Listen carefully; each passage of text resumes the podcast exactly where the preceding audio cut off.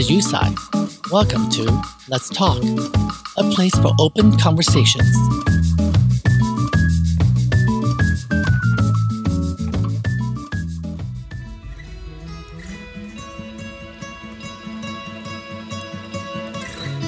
The incredible celebrity chef Jet Tila was born in Los Angeles into a restaurant family.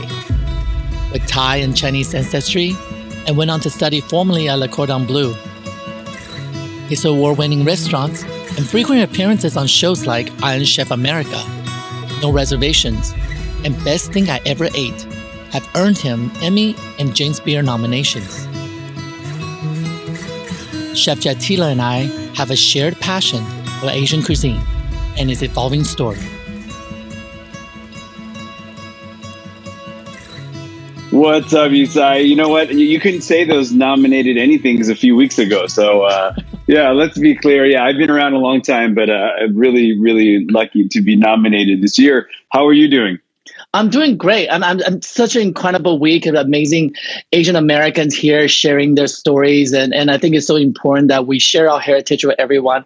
And I also have decided that we shouldn't stop celebrating Asian Americans. so every week I'm making an initiative to have one Asian American on my talk show. So until we amazing. run out, we won't run out anytime soon. That's my goal. I just think that, you know, by having that conversation is also talk about inclusion in every way and not just Asian Americans. We're talking about Indians and Muslims and every 100%. different shades of colors. And it's so important.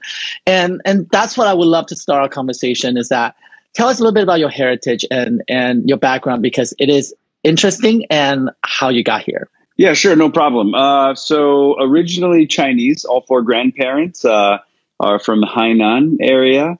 And then uh, they separately uh, went to Thailand, uh, probably around the, I'm guessing probably the late 30s, mm-hmm. 40s. And then uh, met and married. My parents were born in Thailand. So I'm Chinese by way of Thailand. And uh, and then in the 60s, my parents emigrated to the U.S. in 1966 with the first big wave of Thai people. So mm. um, most people think I'm Thai by brand, by way I cook, but you know what? Uh, ancestry and and 23 tells me I'm 98 something percent Chinese. So I get confused though. You know what I mean? I'm not sure which way I identify, but uh, but but there's my there's the short uh, heritage story. Well, have you been back to Thailand? Many, many times. So I'm actually the culinary ambassador of Thailand as well. So yeah, I hold that that that title thanks to the Thai government, of course. So yeah, food wise, I definitely uh, and I speak more Thai than I do uh, Chinese. Wow, that is so cool. I, I have been to Thailand so many times and. And learning the cuisine is one thing, but learning the language, I gave up. oh man, I tell you, the cuisine itself is its own language because we have such distinct regional Thai food, and each region is its own language as well. But uh, speaking of culinarians, man, I watch your show. You have a phenomenal. If no one knows, you need to go and watch uh, Yu Tsai's uh, cook culinary show. It is it, it is amazing, truly. Thank I'm not you kidding. so much. Thank you. It's Street to Kitchen Asia, and yes. and, and and you're you're part of my inspiration of doing it. And that's something the reason that i want you on the show. First of all paying so much respect for for your culinary work and then your television work with all the nominations around you. And and and i watch you because i i, I even love those candid cooking in your room right now at your mm-hmm. home right now. I feel so close to you and I, I feel like okay if you can do this and how many years have you been in this business Wow. So my grandparents, going back to them, had restaurants. My okay. parents had restaurants. So we've had restaurants in the 40s and then in the 70s. And now, you know, I'm in the business. So I personally have been cooking for about 25 years. Wow. But uh, my family has probably been in food, I'd probably say 60 to 70 years now. So that's why your show resonates because it really is. We started from a street food family, right. not highly educated, excuse me, um, really simple people. And, um, another reason why you know this month is so special to me because well i think i feel like there's very few countries in the world where uh, uh, people can come from humble means and in one generation build anything they can imagine they can create here in this country. It's pretty amazing It's it's awesome, and that's why I feel like such a fledgling in this industry. And we talk offline that when I started this talk show, I really want to merge the food community with my fashion audience and fashion community. Mm-hmm. And in the very beginning, it was actually really hard because uh, yes, I am known for hosting that show in Asia, but it doesn't cross over. You know, the the, the two world really right. doesn't cross over very easily. And I'm sure you experienced that when you first started cooking in America, being Asian. What was that like? Yeah, you know, um, I, I, was one of those kids that, you know, my family very quickly, we all tried to assimilate, right? I was 1st mm-hmm. generation American. Uh, my parents really were pushing us to not speak our native language because uh, they're, they're, they pushed their fears into us and, wow. and they're scared that we won't assimilate fast enough. So um, they moved to the west side of Los Angeles really early. And uh, I was one of those only Asian kids in, in a large school. I was maybe two in like a few hundred. I think we went to the uh, same school. exactly. I think you were you were a little more in the boondocks than I was, though. I was, I was in at least Chino. In, Chino, uh, yeah. California. oh yeah, Dairy exactly. Town. It's Dude, Dairy Town. Now that really, Chino Hills, was, now it now it's now it's rich. Now it's Chino Hills. When I was there, there was no hills. It was yeah. just grassland with cattle, sheep, roaming, and that's where I grew up in a dairy town on a farm property. And my dad's Pretty a farmer, amazing. so that's Aww. how I grew up. So yeah. like you, I always had food in my in my um, history. My dad came from Taiwan. Obviously, we mm-hmm. immigrated when I was about thirteen, right. and he worked in a Chinese restaurant in order to survive and feed the mm. feed the kids. He was a photographer of all things yeah. in Taiwan. He was a tradesman, like he was yeah. a skilled tradesman, and he comes to this new country and has to be has to do something different, right? And there's no shame in starting up as a dishwasher. Ever, That's, I think ever. I started there. So many people started there. But know? you know, I resisted having to go with him to the restaurant every day because you know mm-hmm. it's five in the morning, four in the morning, and because we didn't just do washing dishes, we as good Asians we are, it doesn't matter how old you are, if you can stand on a stool and reach a counter, you are going You're to learn how working. to cook. exactly right. Yeah. No, it's true. You know, a restaurant owns you, especially a mom and pop restaurant. There's no you know, I, I, we were talking offline as well, and you know, I was I was cooking for 25 years, and I knew as a child, you know, I knew growing up that you can't have a healthy, balanced family life and a full time restaurant career. So in my 30s, I made the decision. Right, I wanted to be married, I want to have children, and I want to be an effective husband and father. Uh, so that was my my path, and I, you know I get a little trouble for it sometimes, but television really luckily opened up for me, and uh, it, it really worked out. But but you know, did you find did you find that when you're working your way through the entertainment industry that here you are Asian American, you speak perfect English by the right, way, so, right. so that helps because I have grammar up and down, and I got to that's not, I had to learn. true. But you yeah. know, I had to learn over the years. It's interesting that I was very self conscious to doing television in the very beginning, mm. and I mm. did reality shows, and I would always ask the the sound people. This is not American Next Top Model. Maybe you guys a little back secret. It's really funny. Oh yeah. I still can't get my pronouns right. I still drop my s's all the time or the eds because they yeah. don't make any sense in in Mandarin at all, and, right? Yeah. Okay, so I would go to sound recording and just go duh duh duh duh duh duh, duh and they would and dub go, your duh in. Duh, oh, go, good! I like that behind the scenes. I would literally give all the s's and every possible words that have s's, and I go, Amazing. you guys, please edit this in because I'm so self conscious about it. When I watch myself back, I'm like, whoa, can you guys please? So they had to do that. It was really funny. And then, you know, what happened was I ended up doing a show for China. It was like a modeling show as well called I Supermodel. And there was five panel judges and we sat there. And that's when I realized everybody has an accent when you do everybody. television in Asia because Beijing yeah. and, and from the south. It's a melting pot, right? Yeah. So how did you feel then? then I okay? love. Well, they made me speak Mandarin, which I speak Taiwanese style Mandarin, mm. which you know is a little cutesy, right? Yeah. it's, like, and yeah. and it was I for me. I felt like oh, so self conscious, but then they embraced it. it. It took me to go back to Asia doing the Asian show to find myself to come back to the U.S. and go. You know what? Forget the S's, forget the D's. You live with what I tell you. it's also your personality here. I think people on TV, like you know, that that's something that makes you unique. You know, I, I was I was embarrassed the opposite way, right? Because mm-hmm. you know, obviously I speak uh, I speak English, you know, and um, you know, without an accent as well. So I I get uh, I get a hard time from Thai people and Chinese people when I try to speak Cantonese or or, or Thai. Um, so I have the opposite problem. I'm not Asian enough. You know what I mean when I when I when I talk to when I talk to my people. Um, but you know i've been i've been very lucky i'm i'm embraced uh, my audience is very you know all broad walks of Absolutely. life american you know i i i have a true love affair with this country right in every nook and cranny of it. You know what I mean? Because I have a lot of friends that are law enforcement and military, and I spend a lot of time in Middle America. You know what I mean? So, so I, I'm, you know, I, I, we all, I think everyone who is watching who's who's Asian, I mean, uh, you must understand that we all code switch. Right, you have your Taiwan code. You have to switch over your American code. We have our sometimes our, our country code. We have to be in Middle mm-hmm. America code, and then we have our inner city code. Because you know, I was born in a really kind of a tougher spot in LA, um, so no, I, I'm I'm in, I've gotten more. Uh, I've been made fun of more by Asian people than I than I have by by American people.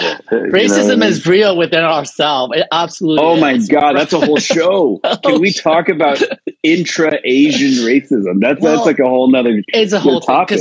When I first moved from Terre Haute, Indiana, mm. which is all white as white can be. Right. you guys know where it is, right. look it up on the map. And my family moved from Terre Haute, Indiana to even a smaller town called Robinson, Illinois. It's 20 wow. miles out of Terre Haute, Indiana. 40,000 people. My dad opened a Chinese restaurant there. And we were popular because we were serving broccoli and beef. Because God knows, Middle America. they liked you guys, right? They liked broccoli. you. Yeah, you were you were a novelty. You were awesome. But when that broccoli and beef came, was done, we were done. We were oh, out of really? you know because yeah. you know we, we were we were we were a, a, trend for the moment, right? And how many times can you just keep serving broccoli? Did you feel embraced by the community, and did you keep any friends from back then, or was it very like, oh, hey, wow. I like you for your food? but we don't need to be friends. What what did you guys feel at that uh, time? Well, it's funny because you know Asians, you can't tell our age, right? So uh, my ah, dad's exactly. like, you you just go be a waiter now because we're not gonna you. I yeah. put on the apron, broken English, and, and, go there. And what I found was that more awkward I am, more things I drop, more I mm. fall and mm. stumble into things, more tip I got. So oh, I think in wow. most of the, interesting. I think most of the guests don't get to eat when I get big tips. oh man! But I learned a lot about about uh, not be afraid of my language barrier.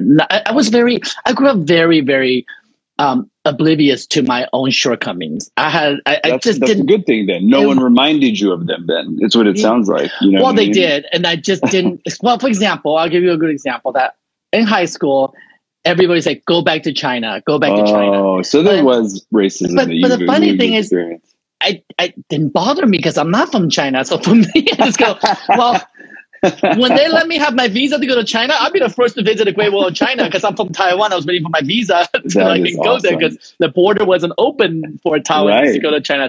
So I'm like, let me know when they let me. I'll go. Thanks. That's awesome. but it was kind of like, it was just, it didn't bother me. But one day somebody figured out that I'm from Taiwan. Mm. And in the middle of an algebra two class, I sit in the front like a good nerd I am. And he sits all the way in the back.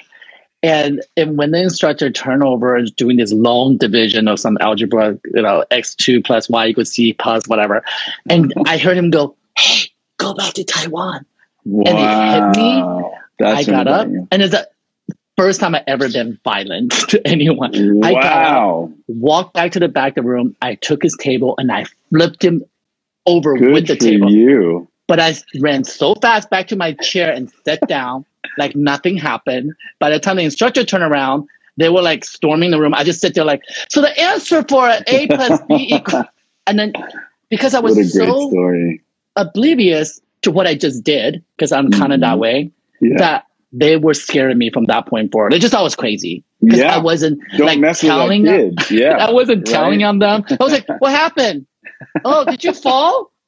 That is awesome. so that, that, was my childhood growing up. But then that's I think that's what I had to deal with in in in in terms of racism. But you know, as you get older in the senior years, people start embracing you, and you find cliques that you can somehow yeah get no along matter with. where you are, right? You know, no matter and, where you are. But I wasn't. I was very oblivious that I'm Asian. I tell this story before when I how I got into television is that in the early days, I would go to central casting auditions, which oh, is like did you really? Yeah, like central I've, castings when I've done just- it a few times. It'll make you crazy.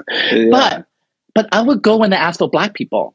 I would go when they asked for white people. I never went when they asked for Asian people because I don't look Asian enough for Asian casting. I, I know? agree with that. You look like an Asian movie star that looks like a Western guy because you know you have tall, slender, you know, big bridge. You look Yes. handsome. You know what I mean? But it's crazy that everybody always challenge me like you're not man, you're not Chinese, you can't speak Mandarin. So when I go out with my mom, they always I tell my mom, I said, "You ordered the food. Please don't make me order it because then the That's food won't come in time because we're gonna have a whole argument. Am I adopted? Where you, Yeah. you slept with before Yeah. me? That's you look like the milkman son, right? Yeah, Yeah, no, I was yeah, I was a little different. You know what? I I think I think uh, one common thread amongst people who in food culinarians is a lot of us are rebels and troublemakers. So I was I was a Yeah, what's up nightmare. with I was that? a nightmare. I What yeah, I dropped with that? I dropped out of high school. Um, and my it crushed my parents. I was never a good kid. I was always the kid that was making trouble in the back of the room. But you know, I think I think you know, I married a woman who has a master's degree in early childhood education. You know, also with with emphasis on special needs. Yeah, You're the PhD Yeah. program. She needs a Yeah. PhD right now. exactly. And uh, she diagnosed me, and her mom's also a child psychologist. So, you know what? I always had a problem learning, and I never understood why. And you know, with Asian parents, they're like, "Just do it, Mm. shut up and do it, Mm. get straight A's." And I'm- I can't, like, I can't understand, I can't process. So, I think I realized that I had an undiagnosed, um, you know, learning disability, which which just kind of set the tone for my entire life. I dropped out of high school. I made a lot of trouble. I got my GED, and then I finally found my calling when you know I, I ran away from food because I grew up in food, Mm. and we I, all and I- we yeah, all do. We right? all my dad do. was a photographer, and I'm like, that's the last thing I. There's no way you do. want to do No. right, And look, look at where we are. uh, but it saved my life though. It really did. You know, uh, I, you know, we had a grocery store in Los Angeles called the Bangkok Market. It was the first Thai food market in the country, and we had very famous chefs because we were the only place you can buy these exotic ingre- exotic back in the day. And uh, after I went to culinary school, I begged them all for jobs. You know, I knew you know Wolfgang and Mary Sue Wow. and Susan and Joaquin. Everyone wait, shopped wait, at our store. But you Yeah. went to culinary school, which is one of the most disciplinary kind of education, right? No, you know, it's it, you know what you know. Some of us kids, it's like the military. You know what I mean? If I say you try go, march over there for ten miles, it's not. I don't need to use my brain. I just you Right. know. Uh, So it was easy to be a soldier. You know what I mean? So uh, for me, like it was easier than math or, or science or English. Hey, cut these things. And I'd be growing up in a in a kitchen. I had a, a, an advantage in culinary school, so it came really easy to me. So Mm. I finally found my calling uh, when when I went back into culinary, but not Asian culinary. I went into French culinary, and then I continued my education in Japanese culinary school. And you know what I mean? It all came full circle. But now I'm known for cooking Asian food. You know what I mean? It, it, it all it all comes back around. but with a twist. There's always Yeah, a yeah. twist into your work. I mean, look, guys, just Ah. just for the plug. So you know, I read through this entire book and the recipes, and there's something missing here. What is it? Taiwanese food. Look, there's no autograph. Oh, here I- I'm ready. I'm ready right now. Yeah. When this whole thing is over, you better will. sign this. I will have it, and we'll send you our other book too. My wife and I wrote a book as well. So I yes, love it. Your wife's deal. a baker, right? She's a baker. Yeah. Well, school psychologist uh, and uh, special needs, and then went to culinary school a few years ago. So she she always had a passion for baking. We met when uh, you know she was still teaching, and I was teaching cooking classes. You know, us Asians, we work two jobs, two and a half jobs. So I'd cook at night. Uh, in restaurants, and I'd work in the day at Sur La Table, and I was teaching cooking classes, professional cooking classes. And you get So discount there when you work there, right? That's why I did it. Meet You know girls That's Asian. and then discounts, right? and it worked. Both things worked perfectly. I met the woman of my dreams, and I got discounts. know? yeah. So so that that was that was it. That was my path. Anyway, yeah. This is your show. I'm I'm here. No, it's Yeah. all about you. I love this. I'm learning so much from it. So tell me this: Why is that your bad boy chefs all have tattoos? Oh man, I, I look down sometimes and I go, what happened to me? You know what I mean? Like over 20 something years, you know, I, I think it is a, it, it's bad boy also means rebel, Mm. but what it really means is uh, a kid who I think needs some attention. You know what I mean? Let's be real for a second. I'm Yeah. not going to give you the glossy answer. You know, uh, what I don't talk about a lot is my dad was a really rough guy, right? He was a very stern, you know, one way or no way. And, uh, you know, it, it made an impact. And he was Asian never dad. home. Asian dad. And when he was home, he was like, uh, uh, you know, he, he, was a, he was a tyrant.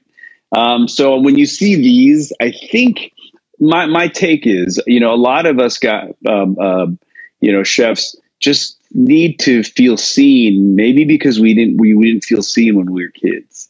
And If that you makes know, any I, I do. I went through the binge watch like Chef's Table, and I've been. I, and these are the obsessions of shows, and I find that there's a commonality how food saved chefs. Yes. in, in across the board. Completely. I was watching Ivan Ramen. It was like it, it brought tears to my eyes that he lost his wife and he found his, Oh. he found himself through food. It was and, and I have chills talking about it because it was. I mean, it drew tears to my eye when I watched it. It was incredible, and Yeah. and and that seemed to be the common thread, right? That's like Well, yeah. you go out Uh, there and you cause ruckus, and then you go in the kitchen and you cause more ruckus, but you put out amazing food.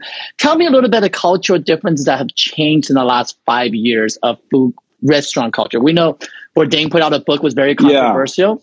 Uh, It was uh, true though. Tony was was honest, right? Right. It was Yeah. the, the, the, the confidential, right? Kitchen confidential. Yeah. And, and, And they that- changed the landscape of the food. Yeah, I mean, if we want to get pretty like deep, right? I mean, uh, a few things. A lot has changed over the last twenty five years, right? I think uh, the the the kitchen used to be like the military, right? And uh, it was very strict. Um, there was a little bit of um, corporal punishment at times. There's a lot of strong words that were thrown around. and- authoritarian. It's a very Yeah, authoritarian space. The reason I exactly. brought this up, Jet, is because Yeah, because fashion industry is no different. it can't. It has to be the same. It's no different. Anytime Being a you have- photographer yeah. ten years ago, you're not one if you don't have control of your set. And in order That's to control your set, exactly what you said. You're you're either you're hammer or hammer. You know what I mean? Because back in the day, you know, before before the you know, which is I think we're more enlightened now as people. Mhm. You know, I think we learned to get in touch with our feelings and we could talk about how you know things make us feel. Some people a little too much, but um, you know what I mean. But you know, the back in the day. You, you got you know you got to find that balance. Another thing about kitchen people is we are all misfits, but the kitchen and is our family because Mhm. you found people like yourself. So if you and I are working together and I'm screaming at you during service and you're screaming at me, you know, I mean, once that last ticket goes out and that last dish goes out, yo, we had a great night, you know, because we really got, got to get in touch with our You feelings. know we can It's- yell and we can walk away. so interesting because it's so similar to the fashion world, the fashion Yeah. industry. You know, and one thing that that I've said this to uh, on other shows is that one thing I've learned over the years when I worked in advertising is that you can scream and yell all you want. Just choose who you're yelling and screaming at because because creative people do get their feelings hurt. Maybe not the chefs and the Yes, kitchen people, no, but right. But other industry, creative people. Yeah. we're very like did you just say you don't like it why why did i do so so i would Yeah. i've always been taught to okay to scream at the account executive okay to scream at the producers but don't scream at the talent that you're photographing so and don't funny. scream at the people who actually are doing the creative part of it Uh, so yeah. that was my philosophy so i did do a lot of screaming my early days and and and you know with the whole me too movement with everything Oh, that man. shifted for it's which we lost a lot of culinary the culinary, culinary is, is really was wrapped up in that as well. And look the people who did bad things um, need to go away because you know it was it's not okay right? It's not okay in any in any industry in any culture to to take advantage of people right? There's a very clear line between you know um, ex- high expectations versus just abuse you know but we Yeah. also see that the projection of that. I think we talked a little bit offline. Five years ago, you can't wait to turn on your TV to watch Gordon Ramsay chew out everyone in Hell's Kitchen. I live for it. I love Yeah, it. I, I was like, this is this is. It's okay for him to do that. See, then people Right. might say, like, "Stop screaming!" I'm all, "Have you seen Gordon Ramsay?" yeah. And Gordon, though, Gordon was real about it because if you really watched Hell's Kitchen in the first few seasons, you know, he would yell at you and then he would say, come on. Like it, once everything was over, say, let's talk about what, what we can do better. And that is constructive. Now, You can't yell at people anymore, but not saying I ever did much. Right. But, you know, but I you mean. know the television perpetuated this behavior and That is the, true. i absolutely fell into that trap when I started doing reality TV. Everybody was like, oh, get used to because he's a Gordon Ramsay of fashion. He's a Simon Cowell That's what I remember. You're the guy who used to, you know, and then I, I learned offline that it, it, it, how, you're such a nice guy. Completely opposite. I was expecting character. you to be yelling at me. That's why I was like, I don't know if I want to do your show. You well, I could. What color yeah. shirt is that you're wearing? It doesn't come exactly. the chair you're sitting in. Oh yeah, I know. I'm like, oh my god, you're gonna like judge me fashion wise. I, I have no fashion sense at all. And the, one of the things that I got to see is when Gordon started doing shows such as like that, uh, finding ingredients out in the uh, for mm. National Geographic series that he did. I forgot the title of that show, but but we started seeing a softer side of him because the industry started saying, "Hey, we need you guys to be real and be approachable." Yeah. And I think the last five years, start seeing you on Instagram cooking mm-hmm. and talking to audience, not because somebody's giving you a paycheck. no, not at all. Network, all that's free. Right? All my all my social media, right. you know, one hundred percent. That's that's when I felt like, wow, this community can be welcoming. Because I always feel like I said this all the time. Even in fashion, I always feel like I'm an outsider looking in. Wow. Yeah. Always. Even that. Yeah. Even in the fashion world. That's a good perspective, I, though. Yeah just because of my um, upbringing and and the longing to belong, but there's always somewhere else you want to reach another level you want to reach. Mm-hmm. So I'm mm-hmm. always feel like I'm looking looking for the for the club, right? That makes sense, hundred percent. Yeah. And with this, with especially with when I got into the food thing, I was really nervous, right? I was like, okay, I know how to produce a show. I executive produced shows before. I know how to direct. That's what I do for living. Now I have yeah. to get in front of the camera. And the longest debate we had was whether or not I should actually cook on the show. Oh yeah, and, and then I saw you, and I see yeah. Ming Tsai, yeah, and and truly that it was. I, I, listen, I can watch Gordon Ramsay, but he's white as white. It doesn't look like anything. like that's yeah, we I look like you. We look like each other. Yeah, exactly. But, but I've been in TV for ten years, mm-hmm. and I get to become the token Asian person for that network. That's you know, true. when red carpet needed diversity that year for black to be recognized. They're like, we better throw an Asian guy in there. And that year, I got to host the Oscar red carpet. That is amazing, that, though. But when that moment's over, yeah, ah, so you know, I, am I'm, I'm know, torn there. I'm torn there. You know what? There's nothing wrong, in my opinion, with being the token, right? Because oh, no. you're the bridge builder.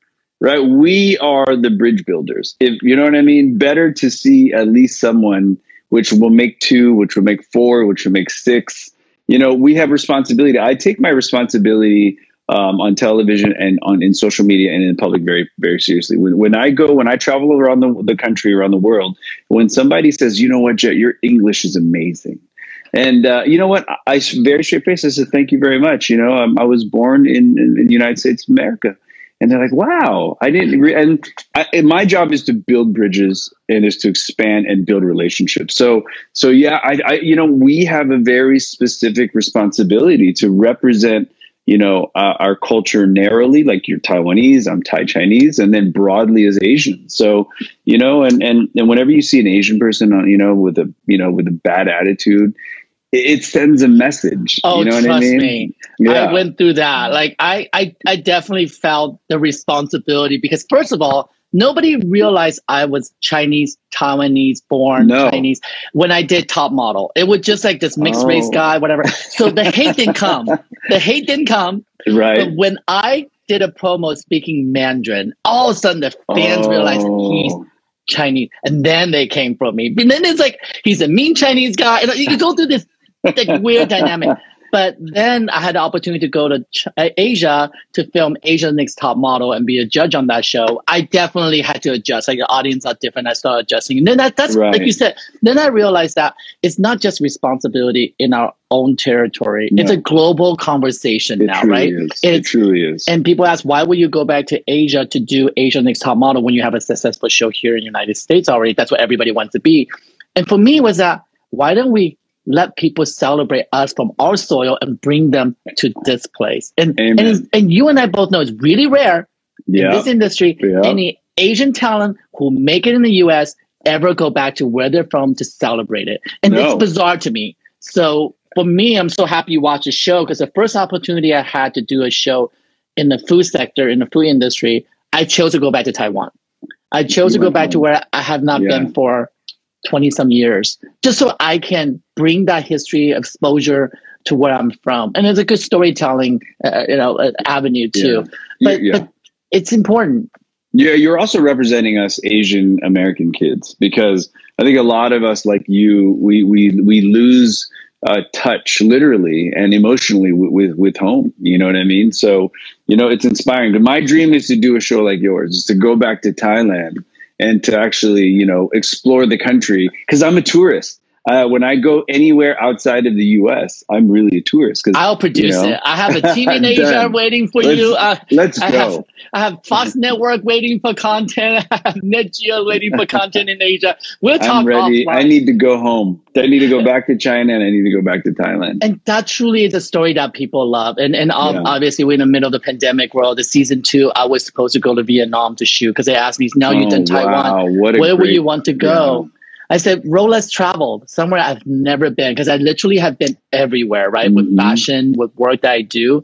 But I'm like, I want to go out where I've never been. I don't even know how to cook one thing of their cuisine at all. Amazing. And I want to learn because I did cook Taiwanese cuisine on right. the show and I put a twist to it to my own creativity and and it, it, it was amazing and it's fun and then like I was also like oh maybe I should just get all my auntie's recipes and mom's recipe and put together a book but then I realized how intimidating that is and, and oh, I get get yeah. really scared it's hard hey can I ask you we're writing uh, season two of our show right now and mm. um, you know is three cup chicken truly Taiwanese I think that everyone wants yes. to know it yes. give me what give me what you know because I'm writing the episodes right I now. have an episode on In the Kitchen series that you can okay. watch online. Okay. But Three Cup Chicken is the flagship food. It is the quintessential Taiwanese Taiwan. cuisine. Yes. I better not mess up, so I need to no, call you. it's three. before. It's easy. It's three but cups. it's one cup uh, soy, sesame oil, sesame oil, soy sauce, and, and wine. wine. Oh, white wine. Is it really one cup of sesame oil? That sounds like so much. Okay, that's what I thought. I won't tell the Taiwan uh, government. No, it depends you- on the type yeah. of sesame oil you use, right? I love to use dark roasted Yeah, sesame oil, which sure. you use Big less. aromas. Yeah. And and as you know, people, I tell people it's the easiest dish to make. Yeah. However, you have to understand how sesame oil, oil works. It Yes, burns really fast. overwhelming. Yes. You have to understand your temperature, how to keep that oil cool when you put that because it becomes bitter. Yeah, a hundred. It burns fast and it's very heavy. So I thought one heavy. cup. And okay, and uh, you and your audience. I can't see comments. He turned off comments. So Yes. um, I, in my opinion, you're not an Asian if you don't eat dark meat with skin on. Absolutely.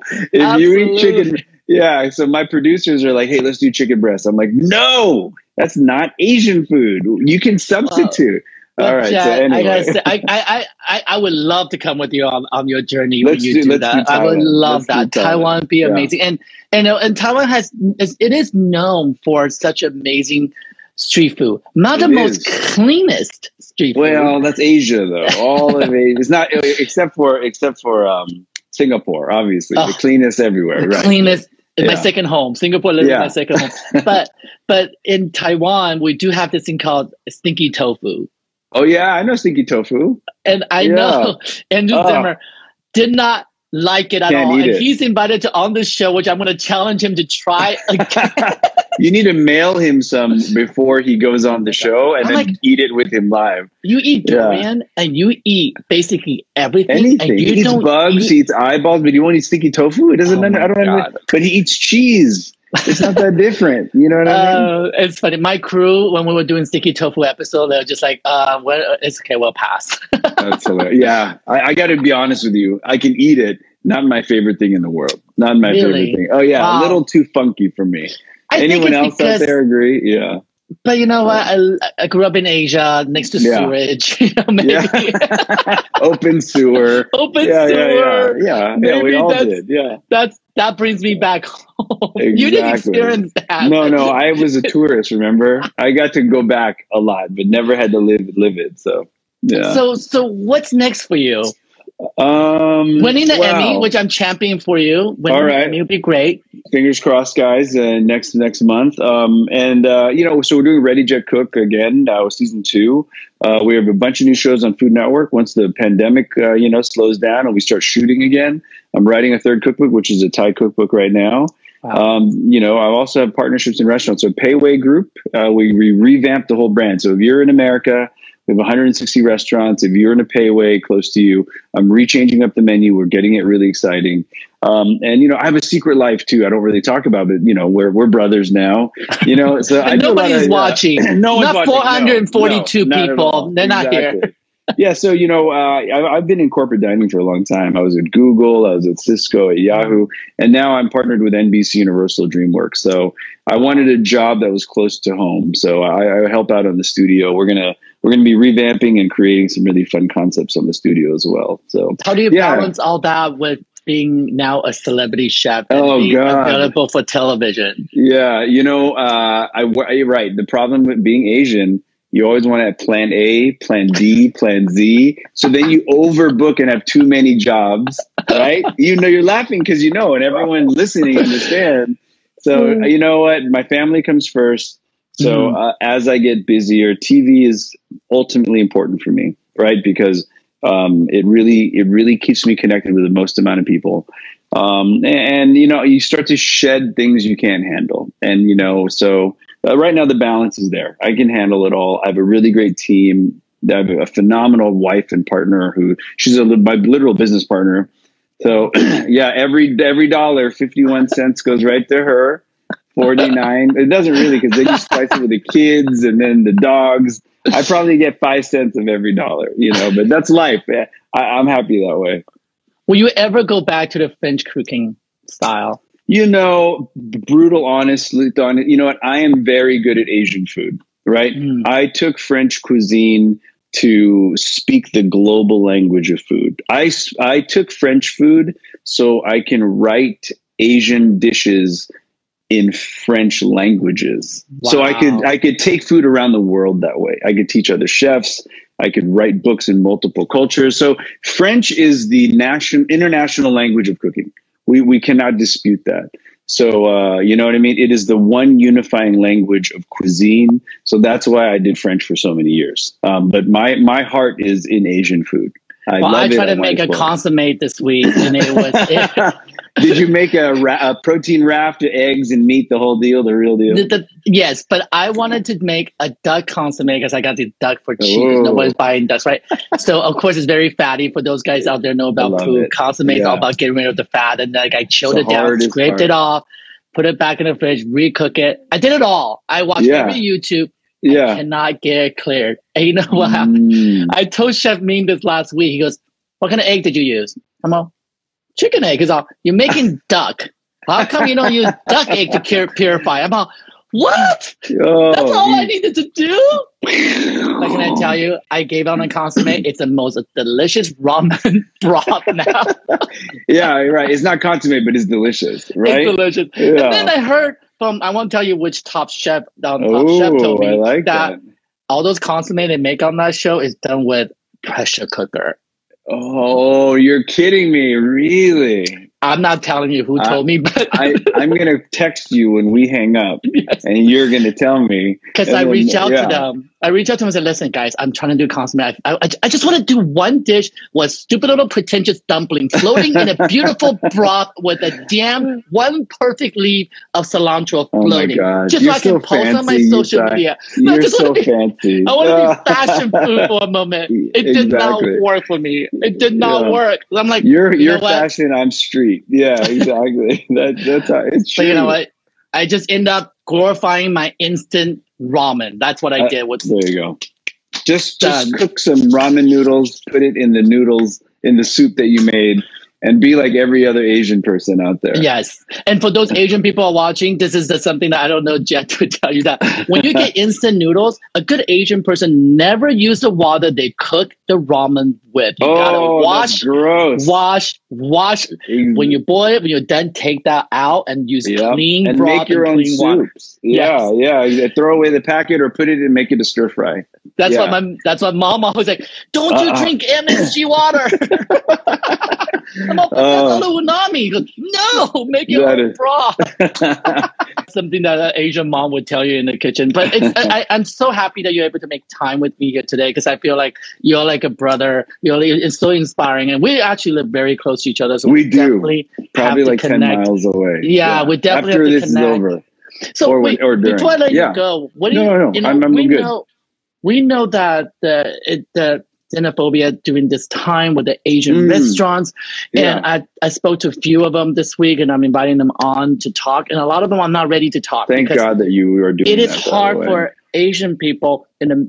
I'm talking about middle tier restaurants, right? Yes, The- of course. the middle and lower middle. Like Yes. yeah, mom and pops, who, yeah, yeah. who their staffs are immigrants, Yep. and they can't get. Those guys cannot get unemployment. No, they They rely job. on- they can't get benefits. They no, can't get exactly benefits. right. This is not the Yeah. Michelin star restaurant that everybody go home and they can't apply for PPP. you mean all the all the chefs that you have on your shows, not those guys.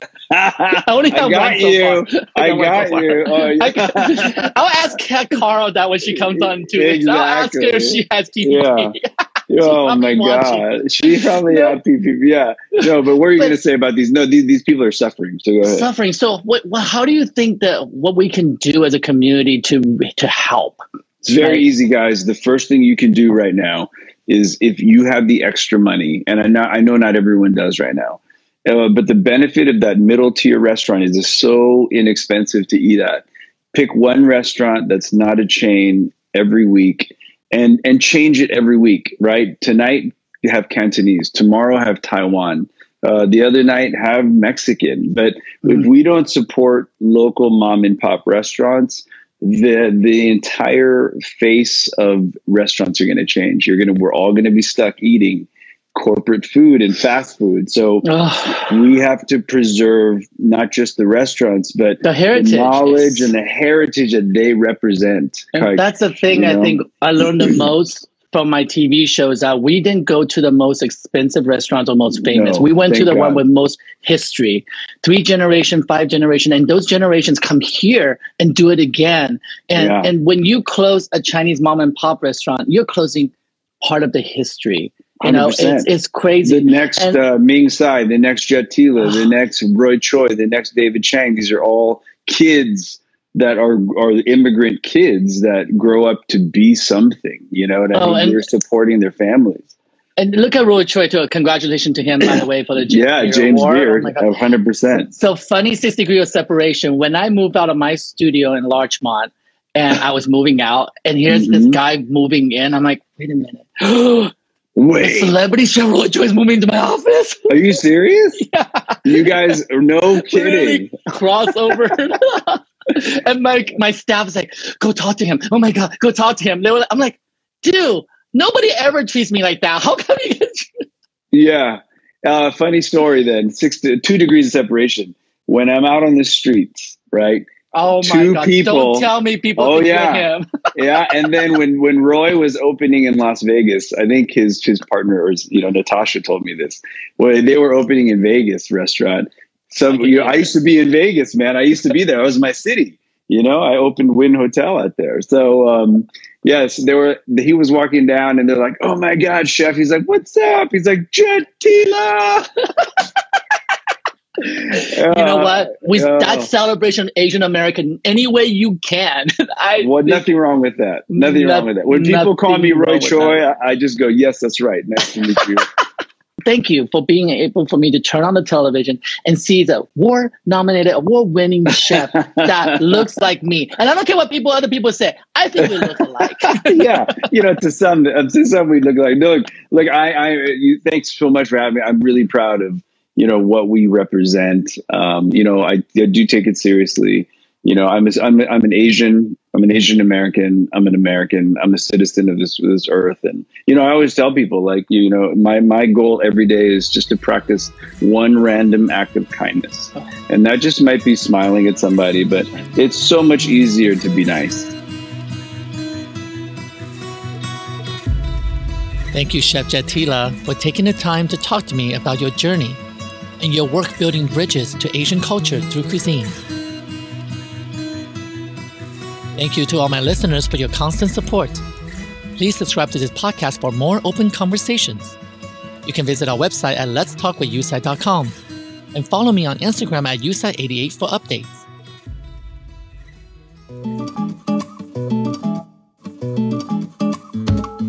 Let's Talk is a production of 88 Phases.